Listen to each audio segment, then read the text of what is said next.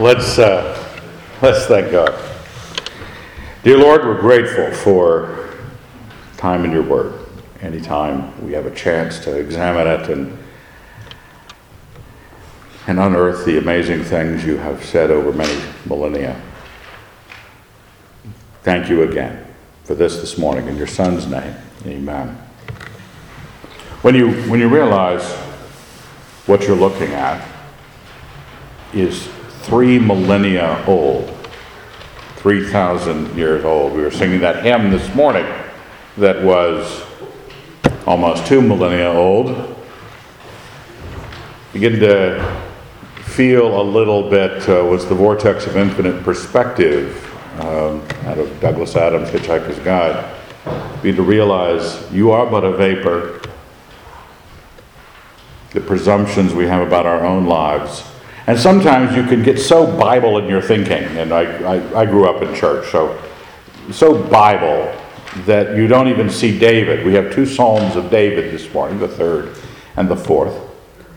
David was one of the great, my father was going on about this at dinner the other week, about how David, one of the great poets, one of the great soldiers, that people don't realize that you're looking at someone at 1000 BC whose military exploits were legend, and he was sitting down and writing this poetry in the midst of it. Shakespeare was a great poet, but he wasn't a great soldier. Wellington was a great soldier, wasn't a great poet. Alexander the Great wasn't a great poet. You, the stuff you read doesn't show the de- of, of other great characters in history. David was just a, an, a remarkable man. The first psalm, Psalm 3, it says at the top, a psalm of David when he fled from Absalom, his son. Now, I, I didn't, I'm not claiming that because it's Psalm 3 and Psalm 4 that they are supposed to track like this on each other, but they do for our purposes this morning. And I don't know how much of that was in the arrangement of the um, in the arrangement of the people who put the psalms together. I have that extended portion of 2 Samuel on the left hand side because when it says, when he fled from Absalom his son, you have to understand that that's a very tidy way of saying he was having a really bad day. A worse day than you can imagine having. You've had bad days, no doubt. Maybe even major calamities. David was having a day way up there. Absalom, his son, had revolted against him. And I had the section I have out of 2 Samuel 16 is just to give you a, just to give you a sense. When the king, this is just as they're fleeing from Jerusalem to get away from Absalom, King David came to Bahurim. And there came out a man of the family of the house of Saul, whose name was Shimei, son of Gera. And as he came, he cursed continually. You, yeah, got the picture? Guy coming out of his house shaking his fist, cursing nonstop. And he threw stones at David. And at all the servants of King David, and all the people, and all the mighty men were on his right hand and on his left. And Shimei said as he cursed, Begone, begone, you man of blood, you worthless fellow. Sounds like the uh, French in the castle in Holy Grail. Your mother was a hamster and your father smelt of elderberry. You worthless fellow, the Lord has avenged upon you all the blood of the house of Saul, in whose place you have reigned, and the Lord has given the kingdom into the hand of your son Absalom. See, your ruin is on you, for you are a man of blood. Well, there's a crotchety guy. I sort of picture him sort of as a Gabby Hayes, crotchety, just bad, bad attitude normally. And here's, a, here's the guy he hates the most because he's from a sound, town of Saul, and David took Saul's place. So he's taken this opportunity of David's calamity to heap it up, throw rocks at him, curse him, yell names at him. But David's not alone. He's got his mighty men with him. He's just not got enough mighty men. And Abishai, one of his nephews, with Joab and um, what's his name? Abishai is one of those guys. One of those guys who says, I'm on David's side, and I don't take any of this. He says, The son of Zeruiah said to the king, one of my favorite verses, Why should this dead dog curse the Lord my king? Let me go over and take off his head. Well, direct, problem solver. He's a problem solver. He knows how to put these things together, work things out, settle things. Blessed are the peacemakers. But the king said, What have I to do with you, you sons of Zeruiah? If he is cursing because the Lord has said to him, Curse David, then who shall say, Why have you done so? And David said to Abishai and to all his servants, Behold, my own son seeks my life. How much more now may this Benjaminite? Let him alone, let him curse, for the Lord has bidden him. It may be that the Lord will look upon my affliction, and that the Lord will repay me with good for this cursing of me today. David has a bad day run out of town by his own son, cursed by various people. Shimei shows up later. I won't spoil the story. Take a read of Samuel, find out what happens. But David's posture in this, this is what's intriguing. You know, David has his bad moments. Know, he, he falls morally. He, he is a man. He is a man of blood. He's not allowed to build the temple because he is so violent killed so many people when the chicks were singing about, and David his tens of thousands. They weren't kidding.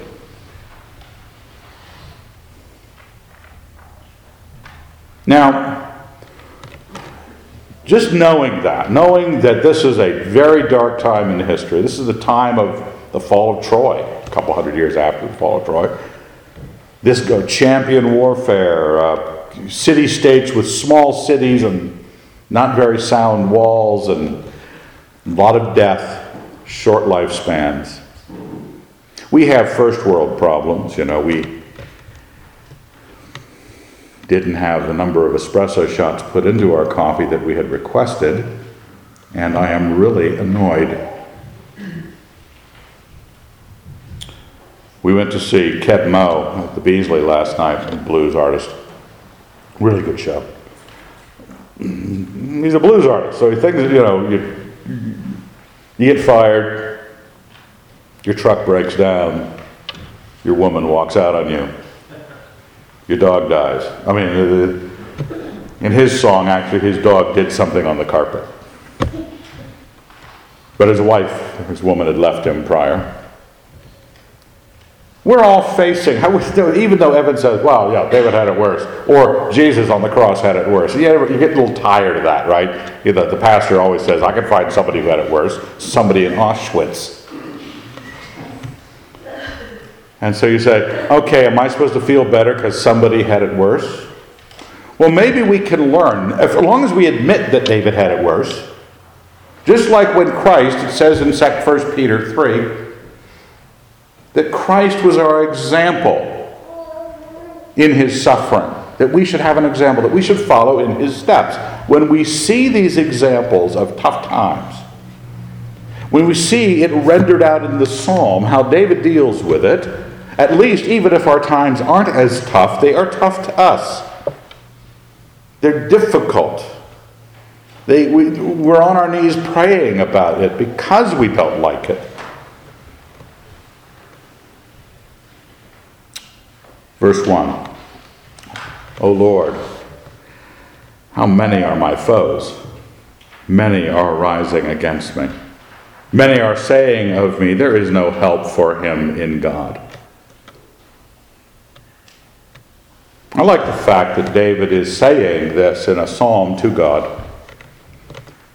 Already there's sort of a latent faith that is just pre present in David. That if people, it's not like someone says to you, there's no help for you in God, and you sit back in a sort of godless neutrality, wondering if there is help for you in God. David's way ahead of you. He's already talking to God. Oh Lord, this is what they're saying about me.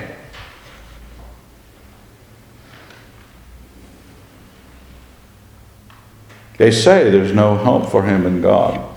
Then it says, Selah. You've seen that in the Psalms, in Habakkuk. It occurs, what I read, 70 times in the Psalms. We don't know why it's there, really. Um, we think it's a choral instruction.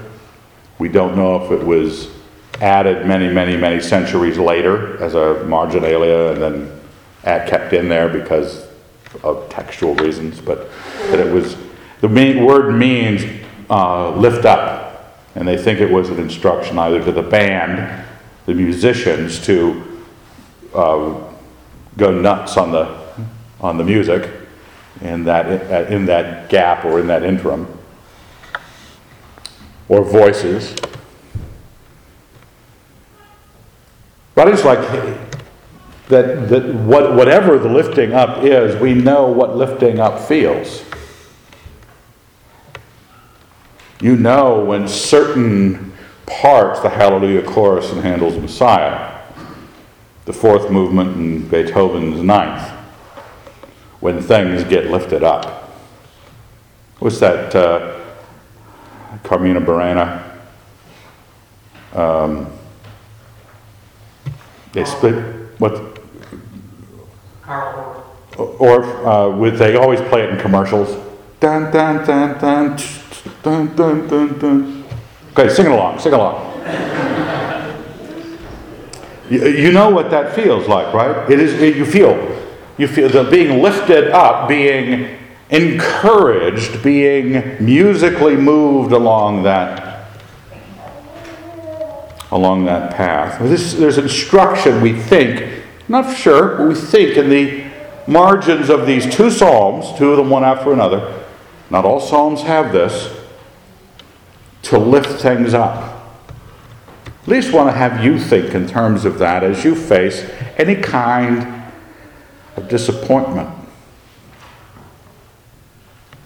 David didn't know how many his foes were, and he had a posse himself of mighty men that he had to march out of Jerusalem, his capital city, which he had taken by his armed will from the Jebusites. He had to march out and leave because his son, insult of insults, was pursuing him.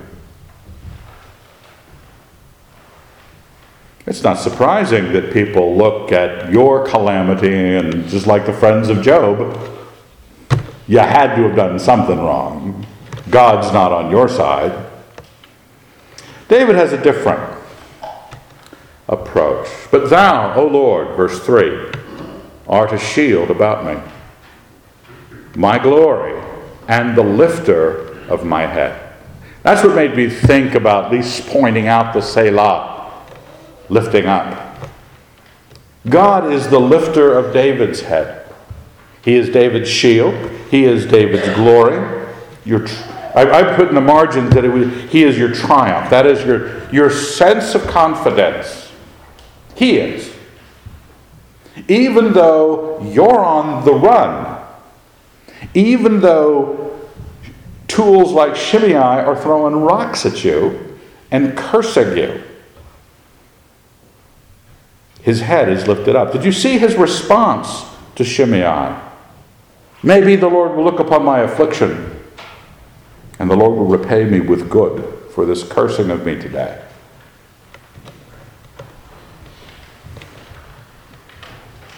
David is different than us. Now, David has his failings. You know, he said, well, David didn't, you know, I never ran around on my 48 wives.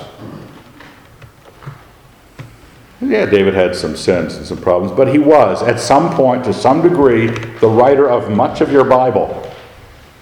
And to some degree, that some way you have to accept a man after the Lord's heart. And you see it here. Because he knows, he knows wh- where his God is. He is already in prayer about the fact that things have gone completely south on him. Everything's sideways. I don't know which end is up. Lord, this is what they're saying about me. But you are my shield, my glory, my triumph, my confidence. I lie down, I lie down and sleep excuse me, verse 4 I cry aloud to the Lord, and he answers me from his holy hill. I lie down and sleep, I wake again, for the Lord sustains me. I am not afraid of ten thousands of people who have set themselves against me round about. He answers the question, How many are my foes, right there? Because it doesn't really matter how many are my foes, because if ten thousands are against me, I don't care. This is the example I would want you to pull out is if you go through a bad hair day or a real calamity. We've been praying for various people that have cancer, people that are facing death. You could be that person's family member, you could be that person. Now what? What do you do? The dipstick that I want you to run into you here on Psalm 3 is is your have you stepped out of yourself with such a statement of God? God is my shield, my glory, my lifting up. He answers me. He sustains me. I don't, I'm not afraid of 10,000 people, though I am currently running away from tens of thousands of people. I'm not afraid of them. And then his request is made Arise, O Lord, deliver me, O my God.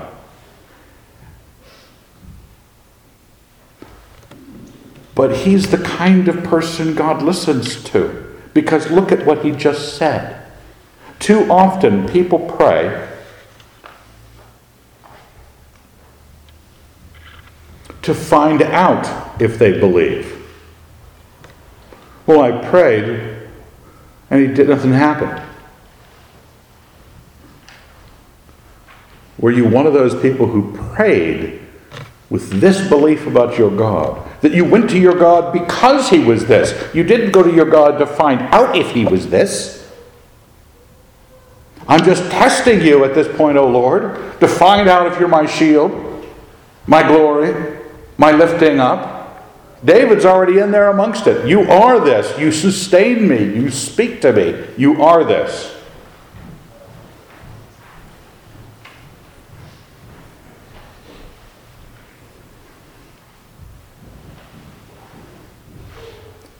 Now, the Bible, Bible language sometimes fails to pick up on something.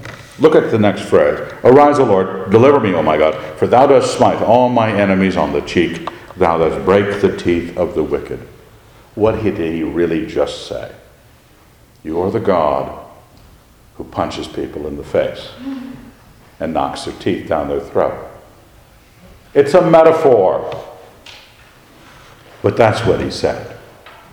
That's what David, perhaps Shimei was right. You are a man of blood. David, for him, he goes, You are my God. You sustain me. You're the kind of God that's going to take my enemies and punch them in the face. And that, just the phrasing of that sounds so good. You are the God who knocks their teeth down their throat. Thank you, Jesus. It's what he believed. What, you might have a metaphor too, because what did you think it says? He strikes them on the cheek. Did you think God was the kind of guy, God who would get into some hissy fight in a bar and smack somebody with an open palm? This is the kind of thing that breaks the teeth of the wicked. This is a knuckle sandwich. David is pleased that his God is this way. Because deliverance belongs to the Lord. Now, as you go to prayer, as you, as you, as you face difficulties, we go to prayer, you, you got two things. With, with God, you're, you're praying along two lines, basically. You are praying prayers of thanksgiving because God has done so many wonderful things for you. You live in an affluent world, and you, you have family that loves you, and you can pay your rent. The other side is things are going rough, you live in Syringa Park. Okay? And so you have anxieties, you take your anxieties to God. You have bad days. Prayers to God are prayers to be answered, are going to be prayers of faith. And you've got to stop and say, Am I, like David, able to just step into this day that's going badly, already telling God, Dear Lord, it's going badly. Everybody's set against me. They say they're not going to help me. But I know you're this kind of God, and I can, for the next few minutes, declare how great my God is to my God. Not in a theological discussion where you're trying to prove to somebody else you'd passed the catechism test, but to God can you declare his greatness. You don't have to have the metaphor of the being, you know, punching people out if you're not really that violent. What is your metaphor? What do you speak of in terms of God? Because you are, you, he is looking for faith. Without faith, it is impossible to please God, right? What it says in James, that passage, let him ask in faith with no doubting. For the double minded man, unstable in all his ways, how can he expect to receive anything from God? You know, you know that, uh, that portion. You have to ask in faith with no doubting. What's your faith? What do you believe? If you're going to have a hard day, did your faith already start in a hole because you're not going to pray except to find out if God is good? And then he won't be because you didn't pray in faith. You didn't have a view of him. You did not come before his throne honoring him at all. If deliverance belongs to the Lord, you might want to not be insulting when you walk into his courtrooms.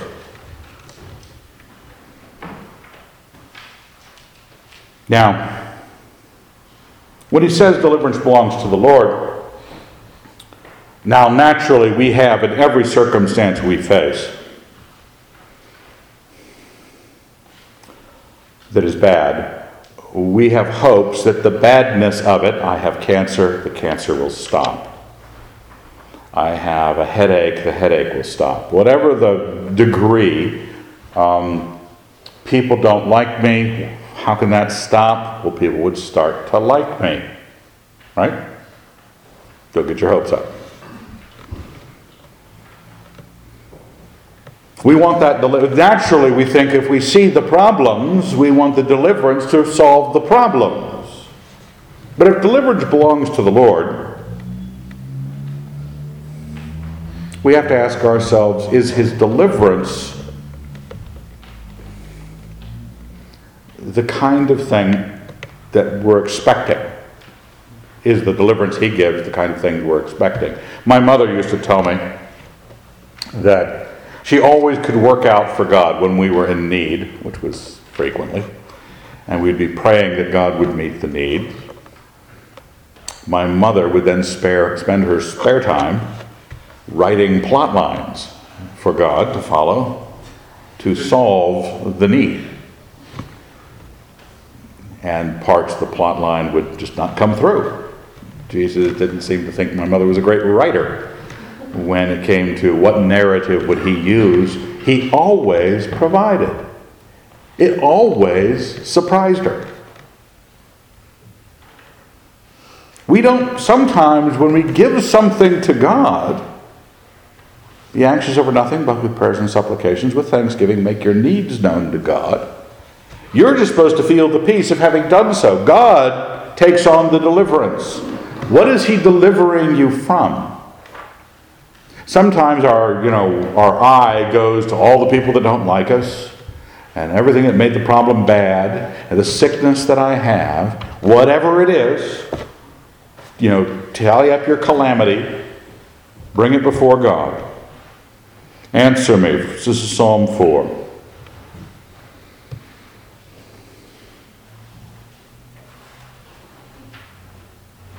Answer me when I call, O God of my right. Thou hast given me room when I was in distress. Be gracious to me and hear my prayer. O men, how long shall my honor suffer shame? How long will you love vain words and seek after lies? Sounds like David's got a lot of these psalms, folks. It's, uh, he's like a Russian, you know. It's like everything's bad all the time. People don't like me. I'm getting chased. It's another one of those psalms. He's saying, people don't think very highly of David. They believe all the wrong things vain words, look after lies. It's not going well for David. So he's taking this before God. If deliverance belongs to the Lord, what belongs to you?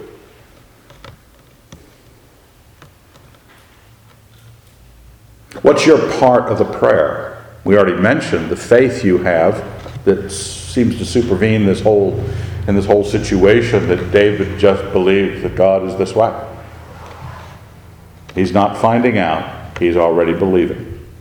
The second part, verse 3 But know that the Lord has set apart the godly for himself. The Lord hears when I call to him. Okay? Deliverance belongs to the Lord. What belongs to you? Godliness and faith.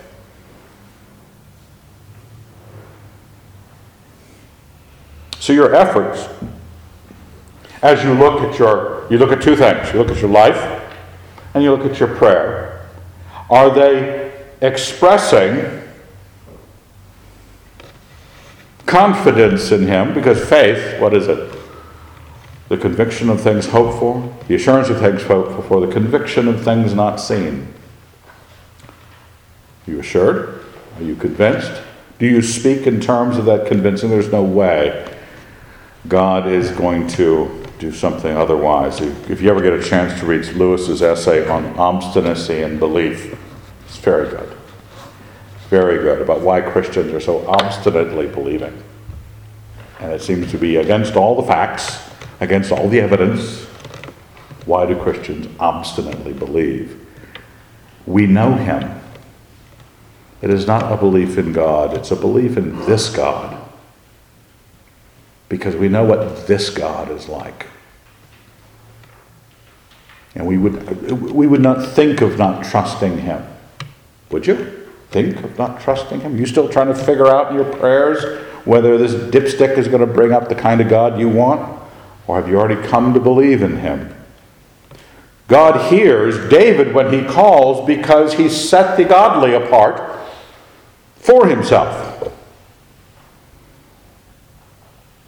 Sort of, that just exists. That's not waiting to exist till after all the problems are solved. Lord, if you if you give me a birthday party and you heal my cancer and you heal my aunt Betty's cancer and I and I nothing bad is in my life, then I will praise you, O Lord. Then I'll believe. So if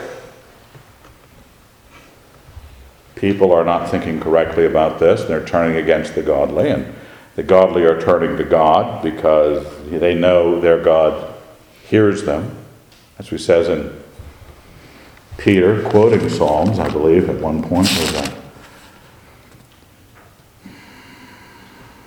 The eyes of the Lord are upon the righteous, and his ears are open to their prayer, but the face of the Lord is against those that do evil. That's out of Psalm 34. Are you, I mean, David was convinced of it. Peter, quoting it, was convinced of it. If I want this thing to work, I mean, if, if, bear with me, if you are in some cult, and in that cult, the cult leader, myself, was able to prove to you that killing two hamsters, one black, one tan or mottled, has to be that, your prayers would be absolutely answered. But it has to be a black one and a mottled one. And you have to kill them with your bare hands. And I prove it to you. Oh my gosh. You're going to be out there shopping for black hamsters and mottled hamsters, and your bedroom's going to be awash in hamster blood. Because you're going to do the dumbest and the silliest little incantational thing that you can figure out to get to, as one awful tract I once read by some awful Christian teacher, How to Write Your Own Ticket with God. That was the name of the tract. How you could force God to act on your prayer. As we look at prayer in the scripture, as we look at the Lord in this situation, we look at David in this situation, really what he's given you to do is believe and act in a way that a believer in the living God would act. Look at how he describes it, verse 4 Be angry, but sin not. That's out of, not out of Ephesians, that's quoted in Ephesians. Be angry and sin not. Commune with your own hearts on your beds and be silent. I want you to say it's a, it's a list of things. It seems like there's a disconnect to them, but it's really a personal godliness being laid out. He didn't just sort of jump the rails and start talking about something entirely different. He wants people that have a moral, moral control on their feelings. Be angry, but sin not.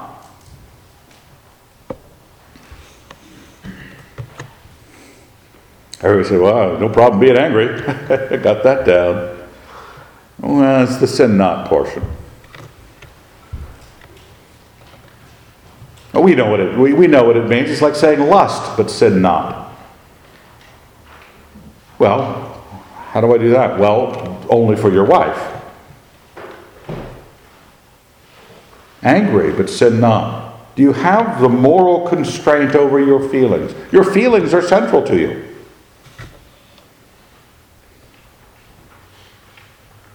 Are you constrained in it? But then it says, commune with your own hearts on your beds. How much time do you give to thinking about who you are and what you're up to? And be silent. Quit, quit talking. Shut. It's one of our catechism answers. What's the chief end of man? To shut the heck up. Be silent.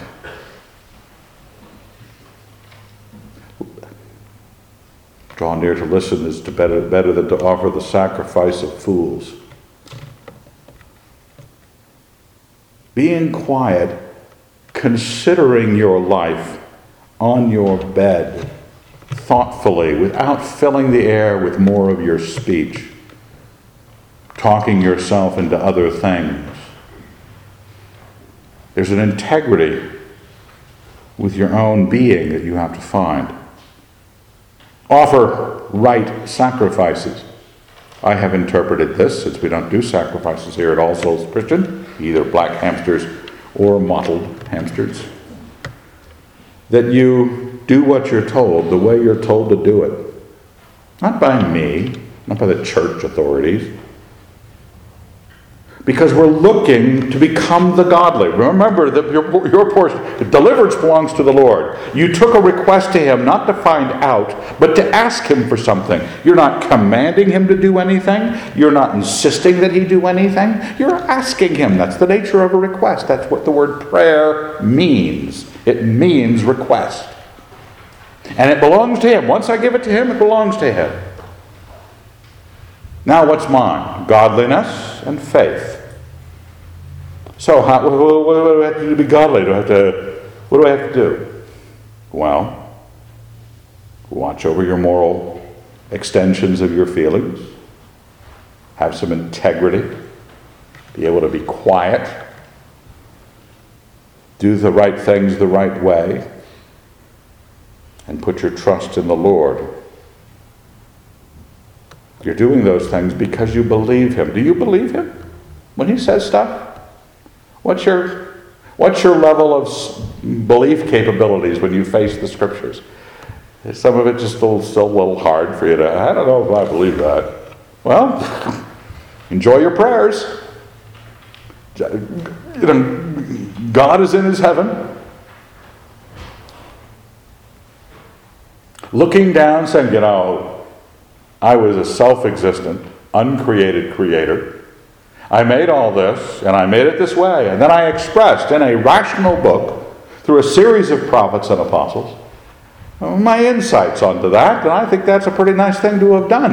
And some sophomore at the University of Idaho is saying they don't know if they really believe this portion.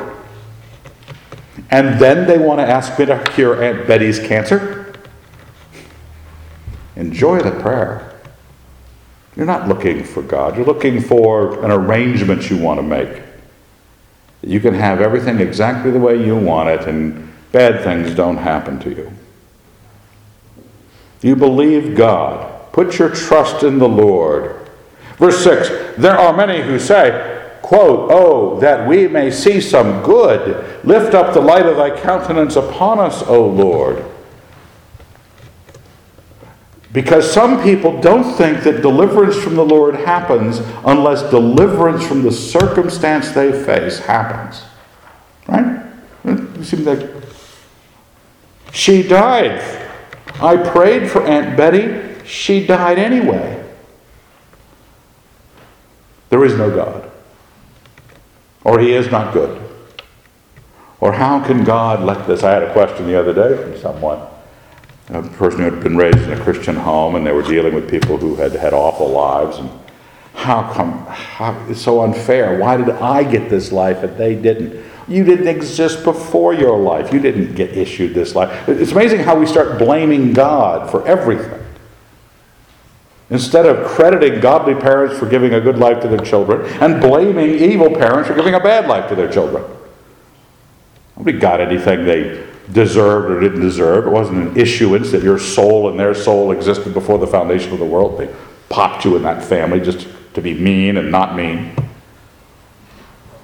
You were made by this situation. But I, I people are always looking not at their own faith, not at their own acceptance, but whether or not they accept God, not whether God accepts them.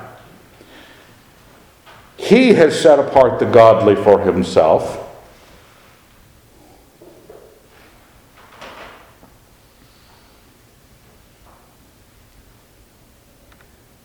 And we're wondering if we're going to set apart God for ourselves.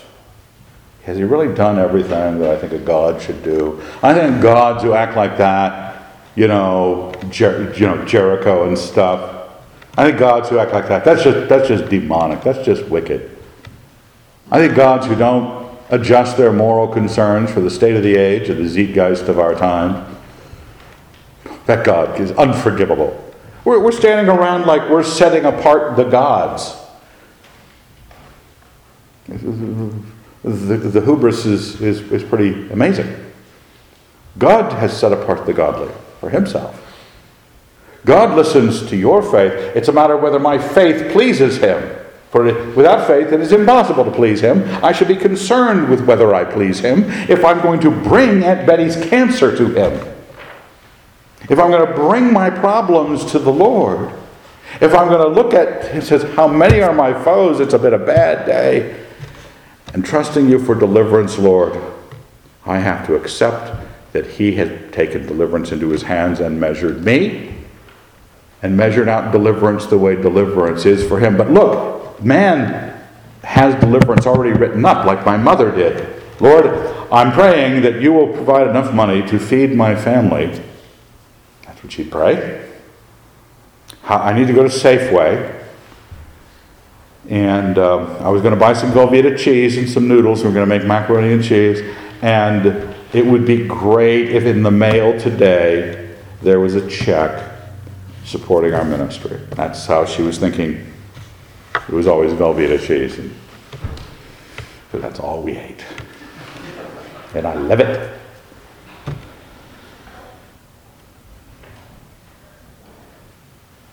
But it didn't come in the mail that day.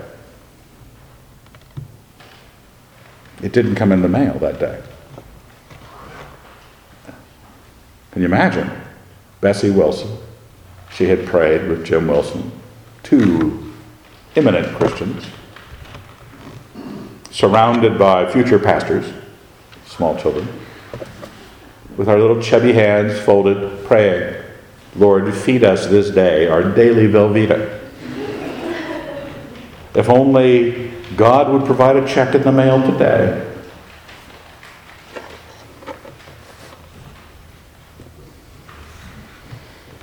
Well, wonderful things happened. The check didn't come in the mail.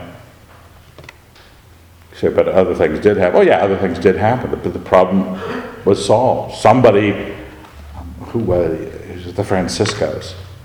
The Franciscos was a, family never had kids, and uh, um, they would just show up sort of like magical beings every so often with many, many bags of groceries and just bring them into our house. And the key thing was scooter pies. They had boxes of scooter. You know what scooter pies are? Okay, some of you are not. Some of you don't realize there's not a digital version of these for you uh, young people. They're bad for you. God bless them. But we have plans how the problem's going to be solved. If Aunt Betty isn't cured of the cancer, the problem's not solved, oh Lord. If the check didn't come in the mail, the problem's not solved, oh Lord. Well, is God, does deliverance belong to Him or does it belong to you? Do you write it out for Him? Those who say, Oh, that we might see some good. Lift up the light of thy countenance upon us, O Lord. And then look what it says in red right below that. Thou hast put more joy in my heart than they have when their grain and wine abound.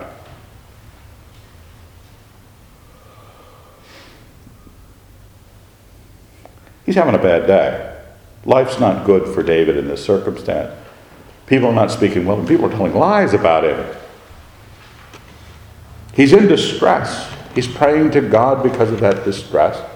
He's given deliverance to God. He has accepted God is looking at him for his faith and his confidence in him and his godliness. And he knows that in that deliverance, what, is, what did I think needed to happen? If only the grain and the wine abounded, we'd all feel better, right? It'd be a party. We'd all feel better. Oh, you really actually, so you want to feel better. And David found out that God could put more joy in his heart than the circumstances changing could resolve. Do you think that?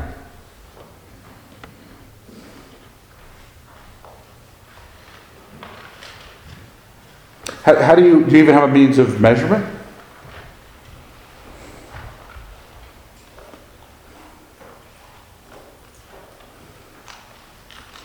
I was reading a friend of mine, so you know Ron Huggins, some of you.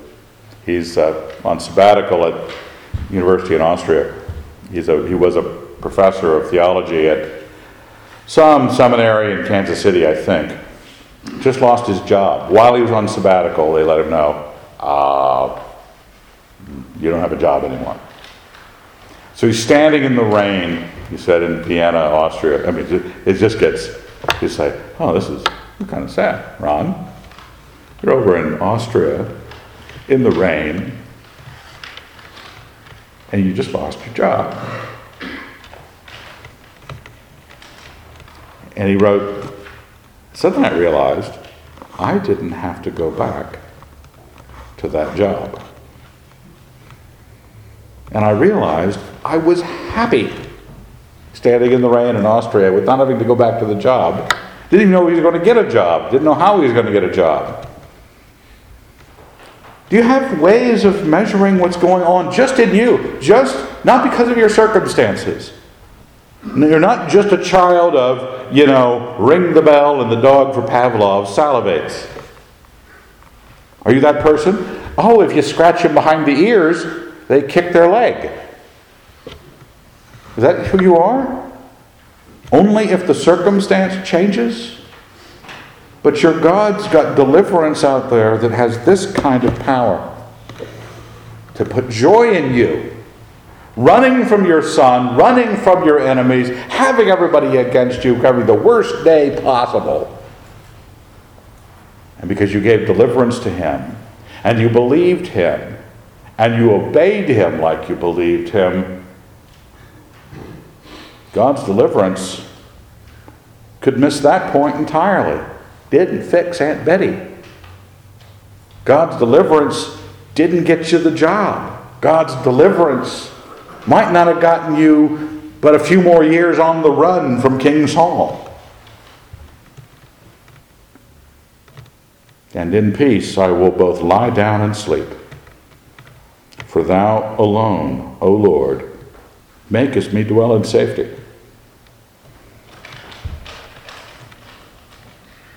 What do you even want? You want everything to go well so you'll have peace. So when things don't go well, you think you'll never have peace. And if God doesn't fix those things and give you wine and grain, fix Aunt Betty, get you a job, make people like you, how can I ever be happy? If I don't have enough money, how could I ever be happy? The Christian system doesn't think that way. Our Christian God does not function that way. His deliverance is to bring things to you especially in the new covenant. Well, he writes himself on our hearts. Where we rejoice in knowing the living God. What is the help you have from God? What are you expecting? Let's thank God. Dear Lord, we are very grateful. Help us pray wisely faithfully, obediently, for deliverance is yours. In your Son's name, amen.